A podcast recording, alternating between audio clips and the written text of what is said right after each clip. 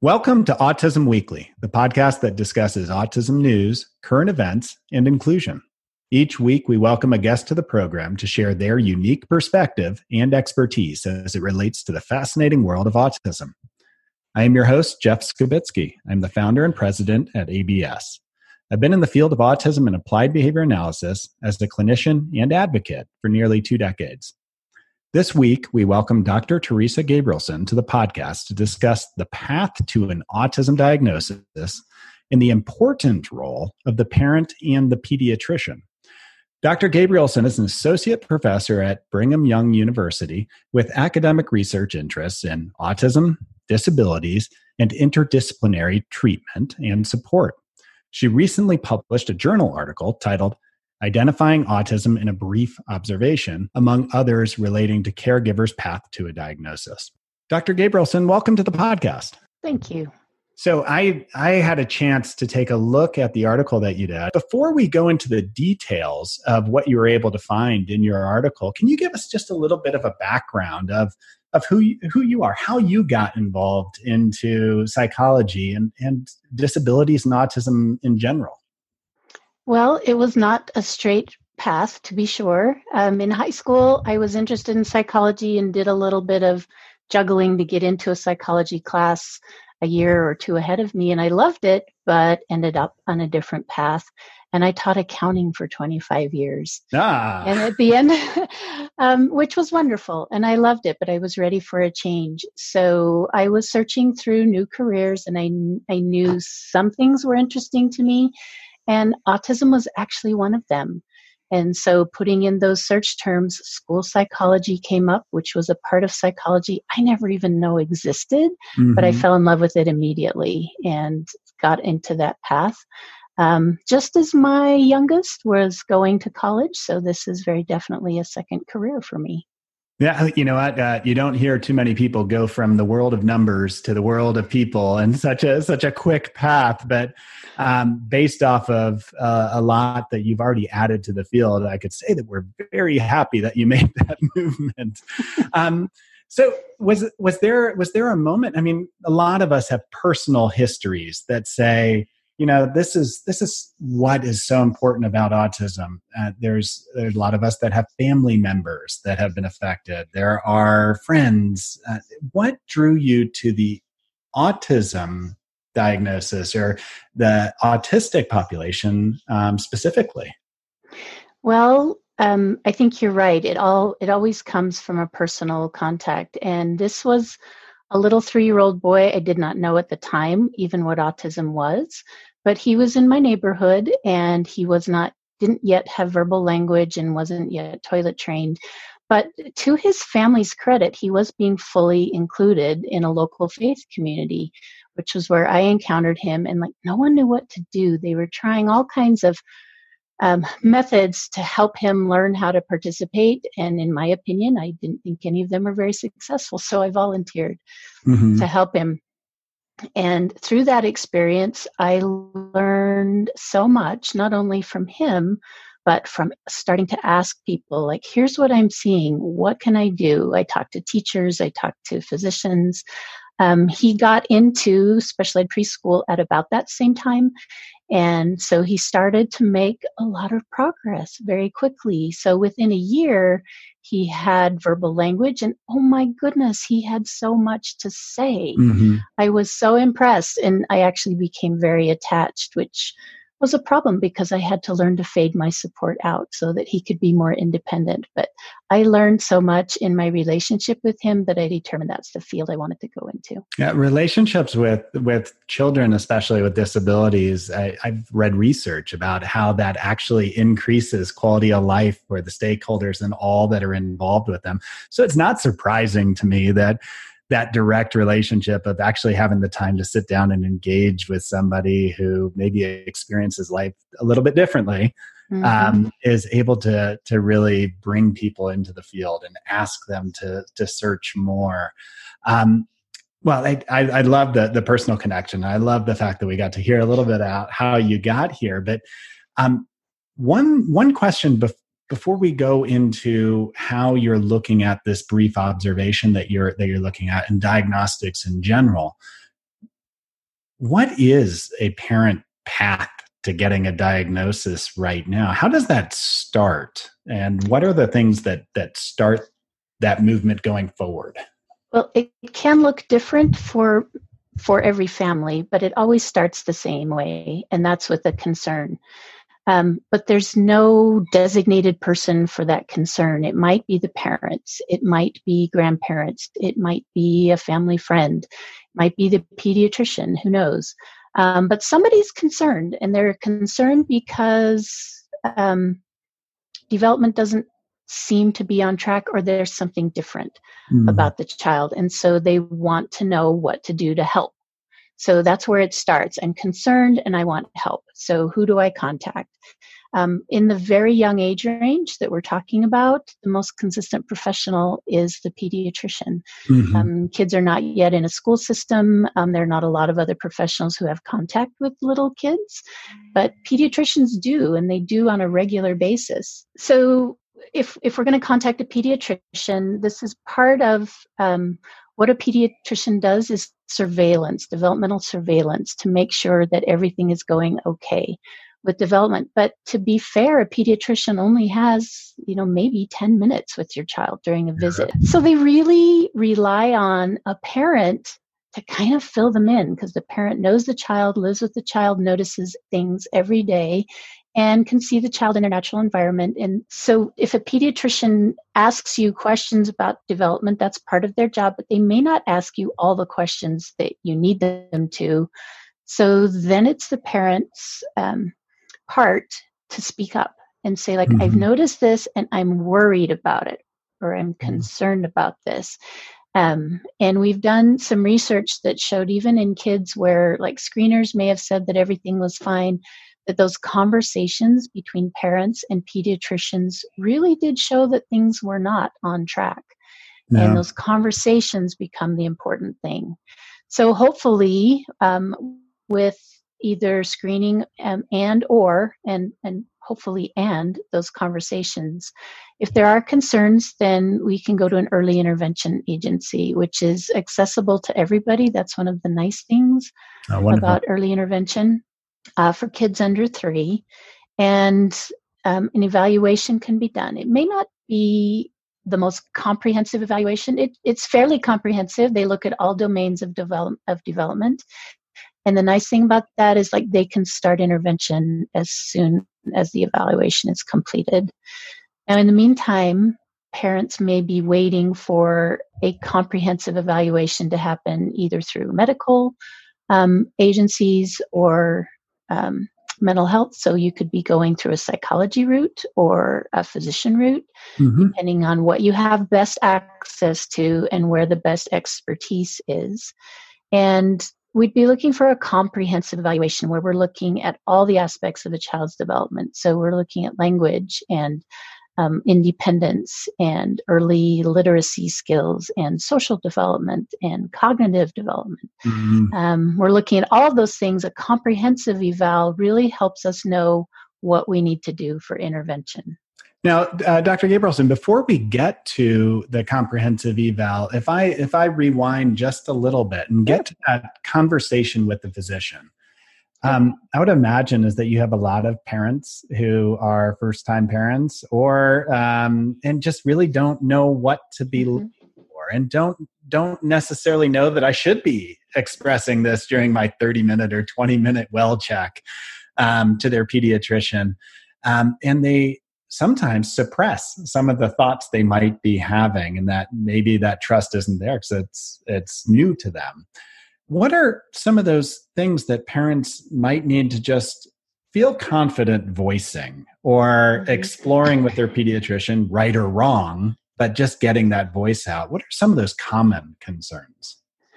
You know, I think you're absolutely right. No parent wants anything to be wrong with their child. And mm-hmm. and so yes, there might be some holding back or there might be some um, reassurance by looking around and saying, "Well, I, I know eye contact is is something that I've concerned about, but he made eye contact with me today, or you know, I'm seeing these small signs that are reassuring to me Um, and so they may not discuss it with the physician, but learning about the early signs of autism is primarily social interactions. And if it's your first baby, you don't quite know mm. what typical social interaction is with the parent. Um, so, looking at social interaction, looking at language development, that's often the first thing that a parent will bring to a pediatrician is that language development doesn't seem to be happening as rapidly mm-hmm. as with other children um, my child's age and then uh, exposure to other kids can help you learn a lot so whether it's within the family or in the community um, if you have the ability to be around other kids and you see kids the same age as, as your child and you and you notice like language development looks different social development looks different sometimes we can even see signs in motor development um, mm-hmm. and behavioral development so um, the more you can see children your child's age the more you can notice about differences. Differences, not deficits. Those are differences to mm-hmm. talk about with your pediatrician. Exactly. And and I think that as as a parent is that I never want to find myself sitting there and comparing my children to everybody else's children all the time. But the one place that should be a safe discussion should be the pediatrics office and mm-hmm. helping to kind of figure out, you know, what's real versus where I might be a little bit hypersensitive as a parent to say, oh, I want my child to always be at their best. And I'm seeing slight deficit areas that maybe are showing a difference or are showing the way that they're approaching a scenario might not be the same way somebody else is approaching it. Mm-hmm. Um, if they are seeing that, I mean, and they are concerned, what what would they initially be asking of their pediatrician? I mean, are there are there simple tests? Are there are there ways for the pediatrician to help support that process, just to be able to kind of give them a better understanding of, am I on the right path here? Are my concerns are they reasonable at this point? Mm-hmm. So, um, pediatricians have frequent well child checks right? I mean, that's part of their developmental surveillance. If you're taking your child in because they're sick, that, that may not be the ideal time to bring up developmental concerns. Mm-hmm. But these frequent well child checks that are already scheduled as part of your child's health care are designed exactly for these conversations. So um, sometimes a pediatrician will do this informally by asking, Do you have any concerns? and then kind of go through a mental checklist. Sometimes it'll be a written questionnaire that might be sent to you in advance of your visit.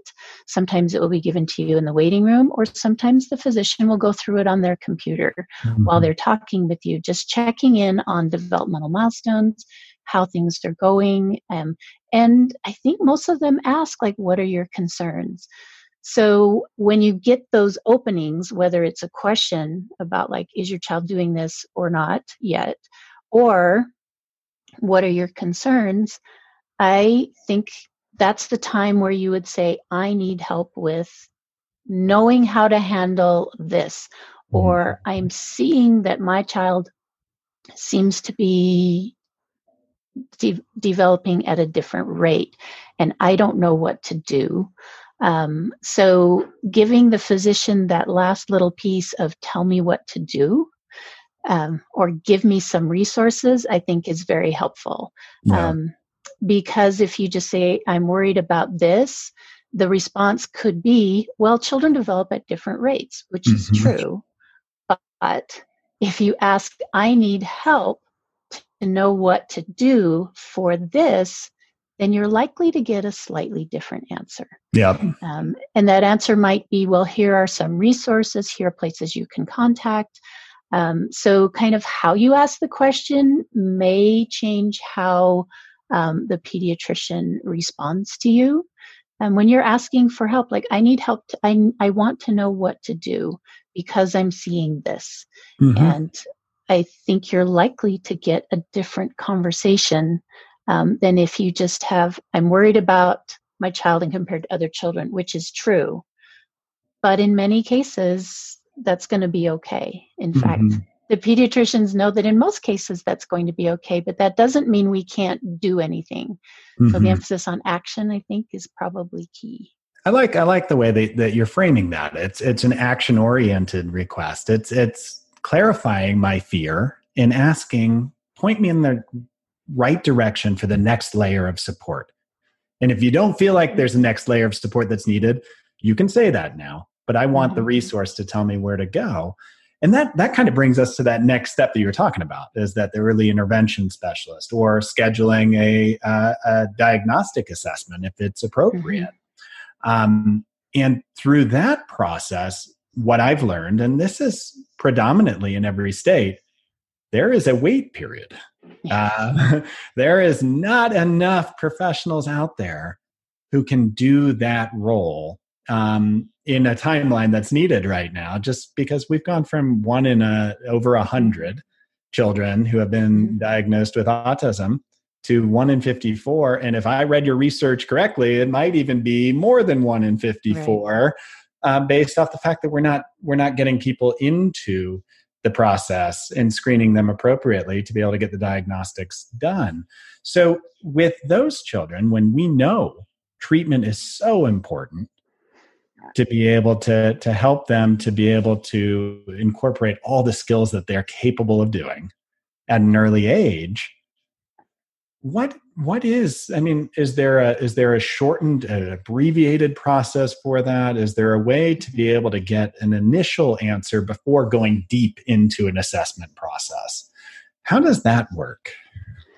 So once a concern is identified screening is one way to say we've got a child who might be we not everybody likes the term at risk but mm-hmm. it means there's a risk that there's something happening here and we want to act quickly and not wait. So, like, don't wait is the key.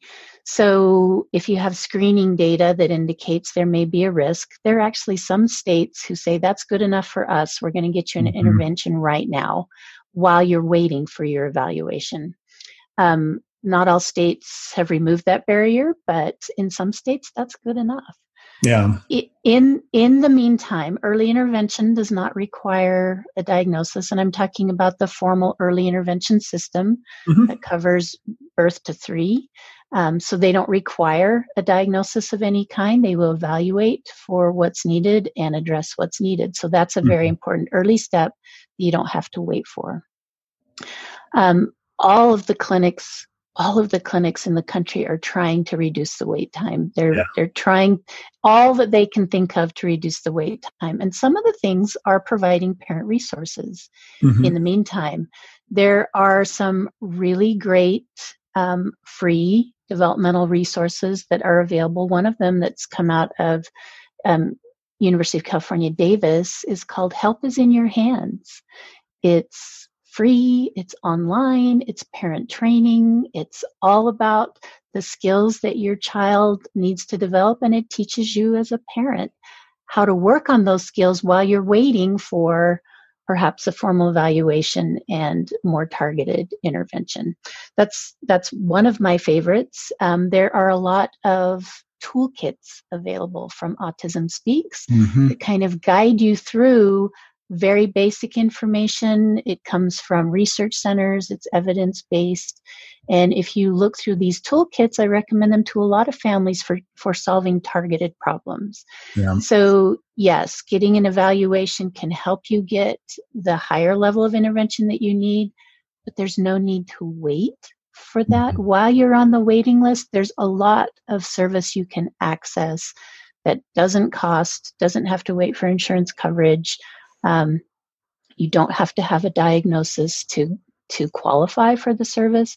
There's a lot available to parents if they look. I have another great book that I recommend called um, The At Risk. Oh no, now I'm going to say the name wrong. The Activity Kit for At Risk Toddlers, I think is the name. Okay. Um, it's by the authors of the MCHAT, the Modified Checklist for Autism in Toddlers, and mm-hmm.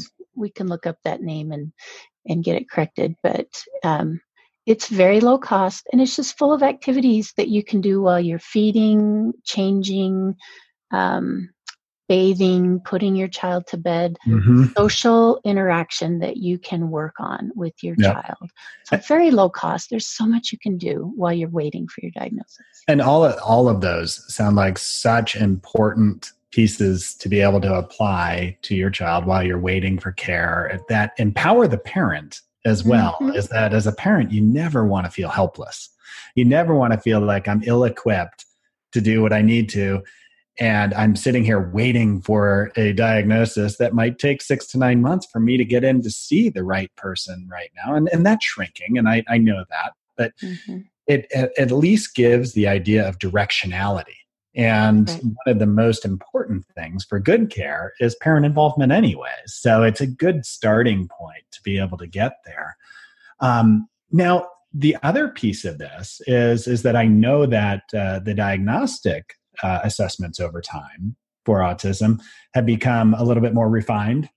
Um, I know that uh, in in your research, looking at the the brief observation for diagnosing of autism, is it seems like a step in in the right direction of being able to give a little bit more opportunity to not have to go into a full um, neurological examination mm-hmm. but still be able to get somebody access to care and if you need to refer for more testing to go deeper into a neuropsych evaluation which mm-hmm. might it'll give you more information but might not be necessary it seems like a right way to go can you tell me a little bit about the research that, that you had put on at byu well, first of all, we partner with a lot of great institutions, including the University of Utah.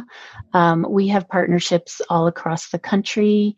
Um, we have training networks that are multi state. So none of us do this by ourselves mm-hmm. to start with. um, but there, there is a lot of push, and this is again to get um, access of care. And we're also really worried about equity now in in access of care and that has been shown in the literature that there are many populations that don't have equitable access mm-hmm. care so when you talk about empowerment we're looking at um, a very long diagnostic process that is very necessary for cases where we're not you know it's not really evident that autism is the reason we're seeing what we're seeing and we want to take our time in those cases. But there are many cases where it's fairly evident and mm-hmm. pretty much everybody agrees that autism is what we're looking at. And if that's the case, we're looking at empowering uh, physicians to be able to meet all the requirements for insurance, for example. Okay. That insurance would require in order to cover autism services. So the physicians are looking for ways to administer shorter in person assessments that aren't fully diagnostic, but provide the observational measure that's, that maybe an insurance company would require. Hmm. Um, partners, uh, when physicians partner with psychologists, they can bring in a lot more um, information into that diagnostic decision.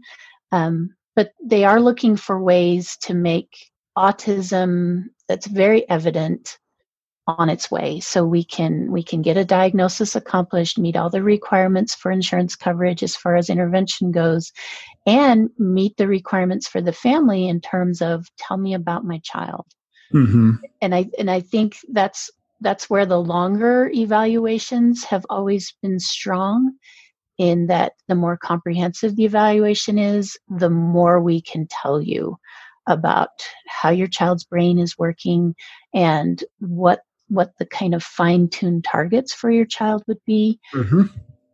And some some children don't have as immediate need for support, and we can take our time. Um, we're still providing some support along the way, but we can take our time in diagnosis, but there are other children who really need to get into treatment right now. And if everybody knows what it is, then then let's go with some of those shorter measures that can give us definitive answers and get them into the treatment they need right away. And then the parent or the family has always has the option to get more in-depth information from the school district, um, from further clinical evaluations. It's not like once you finish that evaluation, you no longer have access to that service. Yeah.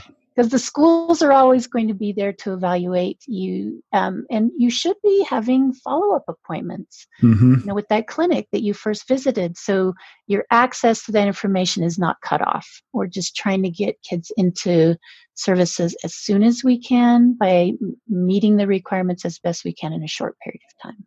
Yeah, Does that I, makes sense. Everything that you just described, I think, to me sounds illogical. And it's actually mm-hmm. solving our biggest problem, which is what we were talking about initially, is access to care. Is that if the professionals and the researchers are indicating that, you know what, I can get to a 95 to 96% assurity on mm-hmm. this being the diagnosis that's going to open up the chance for treatment or the chance for social groups to occur or for therapy if it's necessary to start then why wouldn't we go down that route i've seen it work i've seen it work in california i've seen it work in north mm-hmm. carolina i think utah is finally exploring the full depths of this which is wonderful to see because you do want to give that care. So I, I, I, applaud the effort that, that you're putting into getting the research out on this because it's hard to fight the research.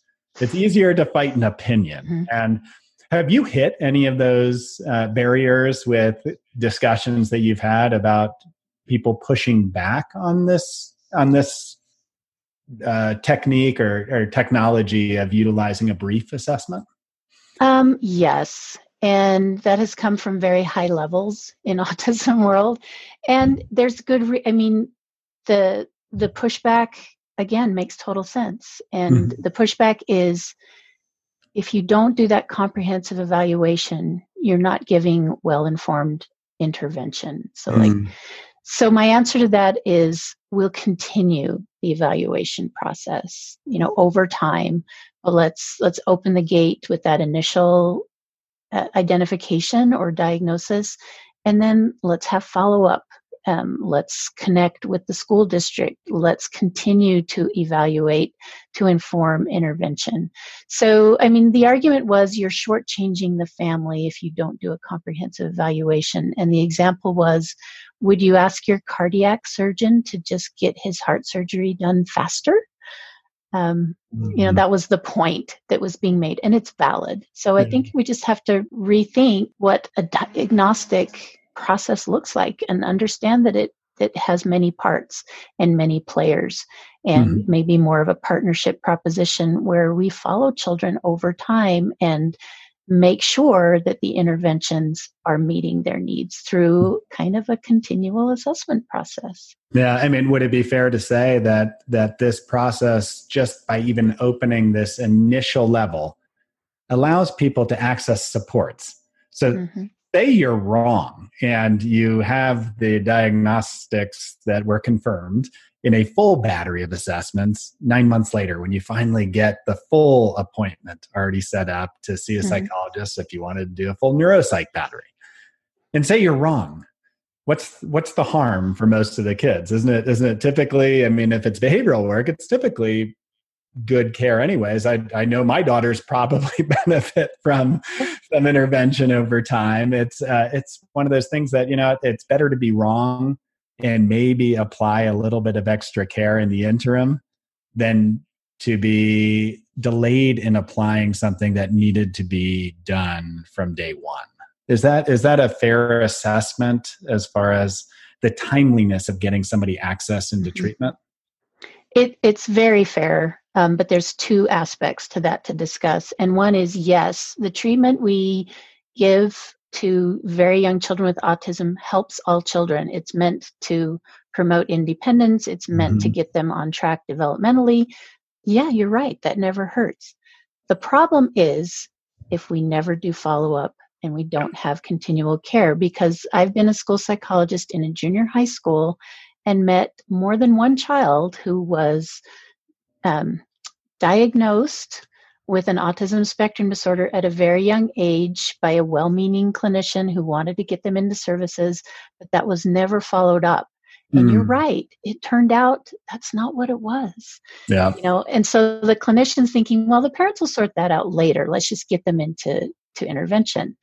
And that's a that's not a wrong way of thinking. But if you don't have the follow up, here we have kids in junior high who still think they have autism and they don't Mm-hmm. And there have been a lot of perhaps missed opportunities along their path that we could have resolved if we had been doing better follow-up care and and really saying like let's take a look at your at, at what's going on with you yep. right now and see what you need now and not rely on a um, quite frankly, an outdated evaluation that needed yeah. to be um, revisited.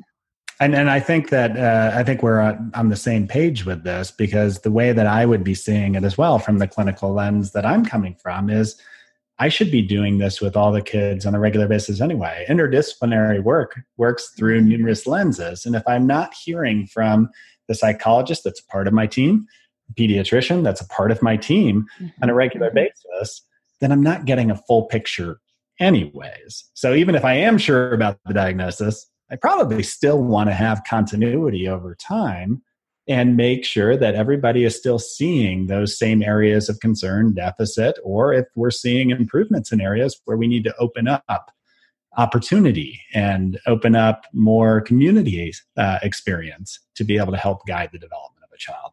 So I like what you say because it really hits on interdisciplinary work, mm-hmm. which I think is key in treatment of most complex diagnoses. So, how do you see interdisciplinary work working with your assessment process beyond the follow up? Does the pediatrician have a role still? Absolutely. Um, so we have we have what we want the world to be, and then we have what is possible. so, mm-hmm.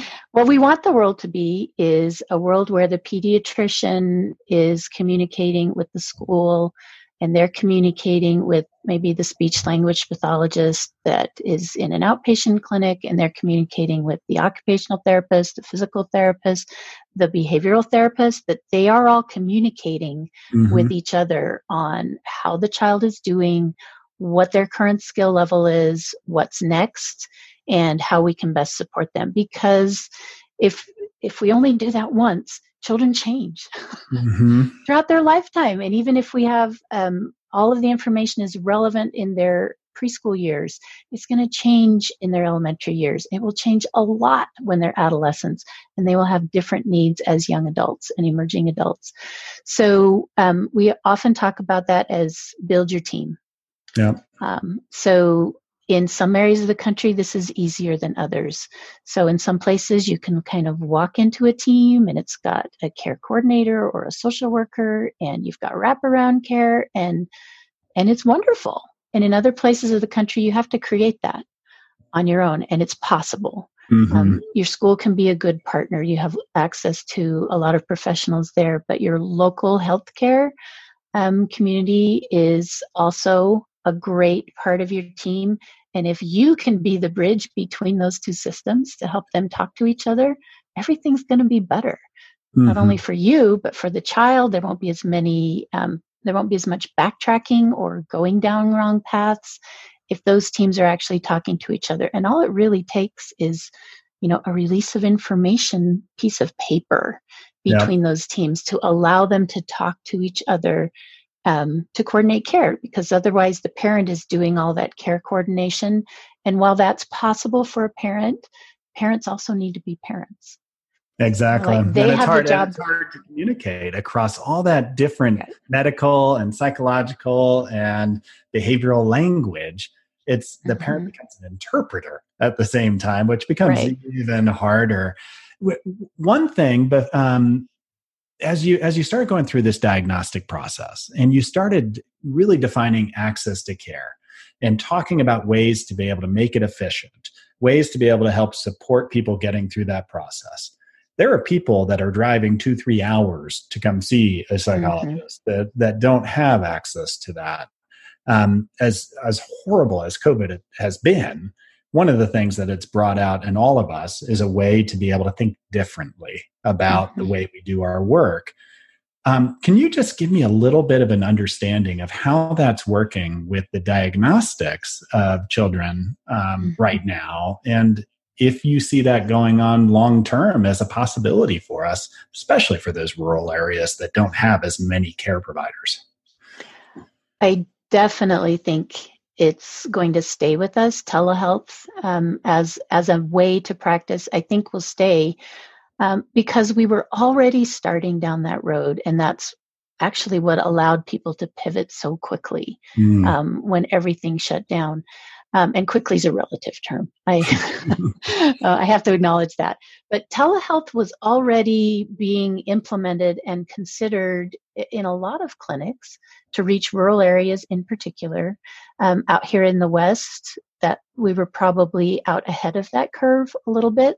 Um, the insurance companies weren't crazy about it, so it took a lot of convincing to get those services paid, and we weren't successful in getting insurance to cover all disciplines on mm. telehealth. Um, speech and language led out with telehealth services.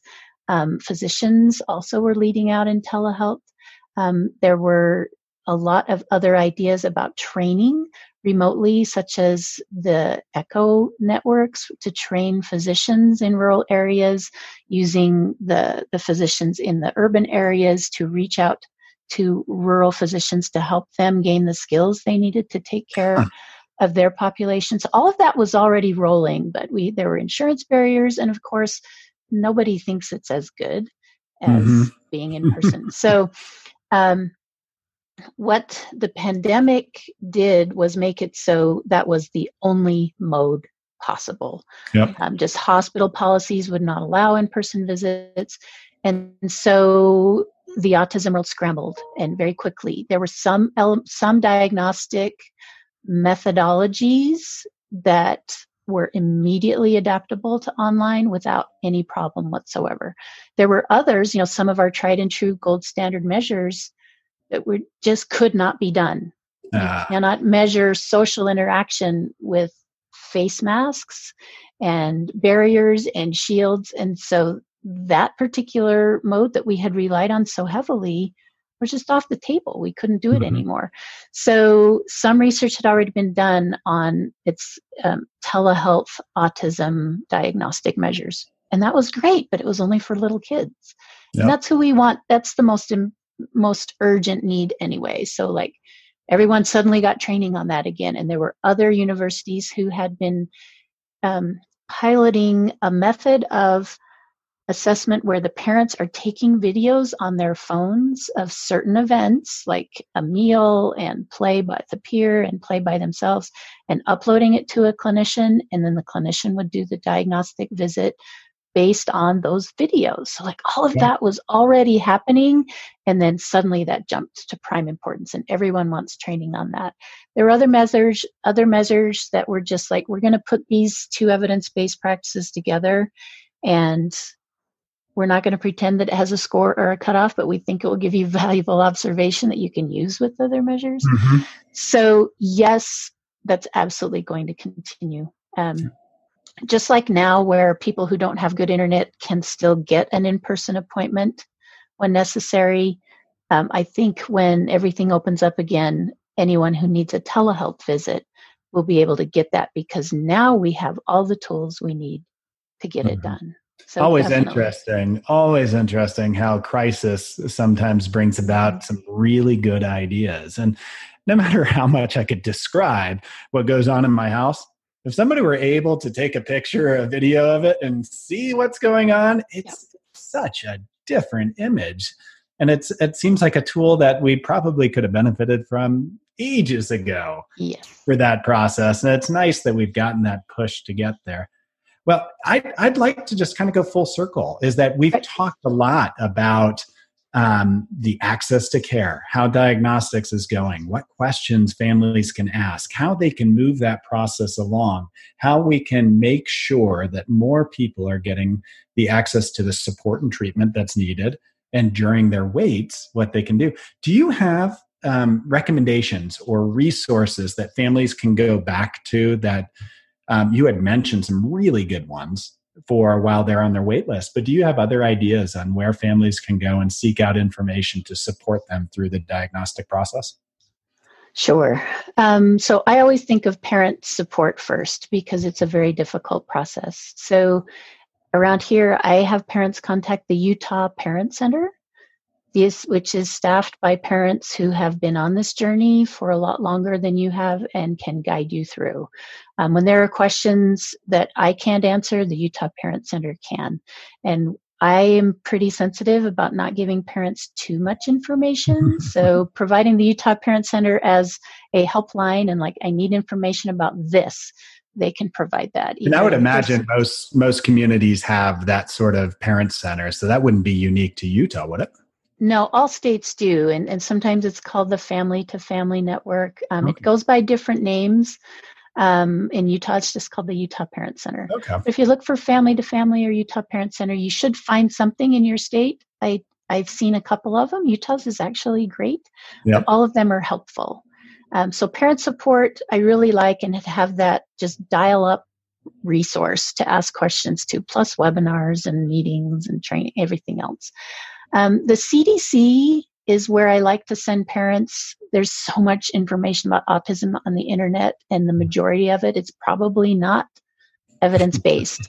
so I like to go to the CDC website, learn the signs, act early. There are developmental milestone lists, a lot of developmental helps, some explanations of what treatments might look like, and how to talk to your doctor. There's a lot of video based examples that I love. So, CDC Learn the Signs Act Early is a wonderful site. I've mentioned the Autism Speaks toolkits that don't help with the diagnosis, but guide parents through specific problem solving. Um, feeding, for example, there's one on feeding, um, there's one on sleep, there's one on the first 100 days mm-hmm. after diagnosis. What do I do? And I'm diagnosed as an adult. Now, what do I do? Everything from haircuts to blood draws, it's all in there. Um, the other site I really like is Autism Navigator.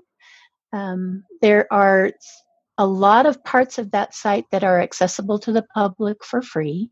And one of my favorites is called the Autism Video Glossary, okay. which shows you side by side video examples of here's a two year old in the same situation as this other two year old, and one of them is showing typical development, and the other one is showing some significant signs of autism. So parents can look side by side to see that.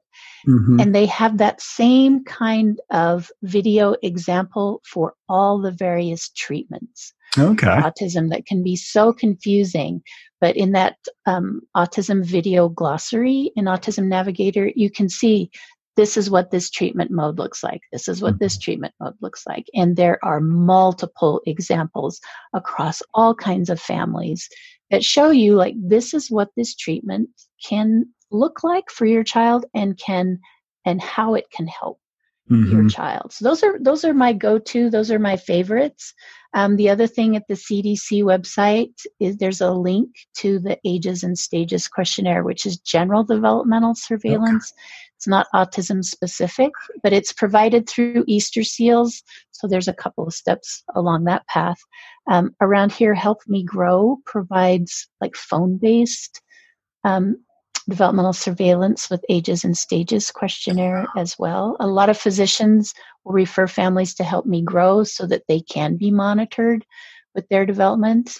And um, Autism Speaks also has the modified checklist for autism in toddlers, the MCHAT, mm-hmm. which is probably the most used screener. It's not absolutely perfect, but it's so incredibly helpful mm-hmm. for identifying early signs of autism. And that's available on the, the um, Autism Speaks website.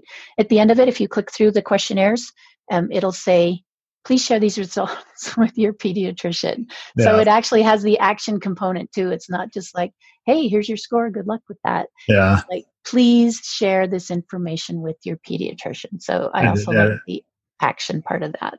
It's great that they give that guide. And I'll tell you, Dr. Gabrielsen, is that as long as I've been in the field, I feel like the field itself continuously is moving along, learning and educating. And that the research that you've done, the information that, that you're sharing today is going to be so empowering for so many families. Do you have any any words of words of wisdom uh, for pediatricians or for parents, just to kind of give them that last thought of, you know, this is the one thing that I just make sure that you're doing.